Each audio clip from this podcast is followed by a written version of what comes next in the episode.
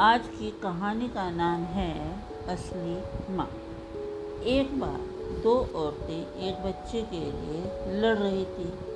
प्रत्येक औरत ये दावा कर रही थी कि वही उस बच्चे की असली माँ है। जब किसी तरह लड़ाई नहीं सुलझी तो लोगों ने उन दोनों को न्यायाधीश के सामने पेश कर दिया। न्यायाधीश ने ध्यानपूर्वक दोनों की बातें सुनी।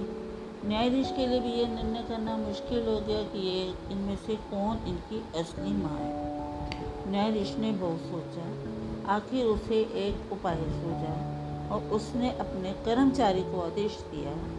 इस बच्चे के दो टुकड़े कर दो और एक एक टुकड़ा दोनों औरतों को दे दो।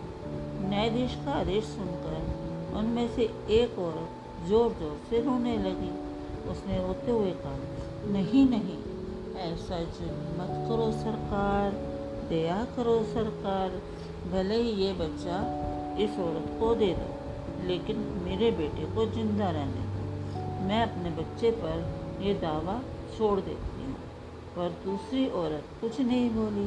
वह चुपचाप सब कुछ देखती थी। अब न्यायाधीश को मालूम हो गया कि बच्चे की असली माँ आखिर है कौन। उसने बच्चा उस औरत को दिया जो उस पर अपना दावा छोड़ने के लिए तैयार थी और उसने दूसरी स्त्री को क्या किया? जेल भेज दिया।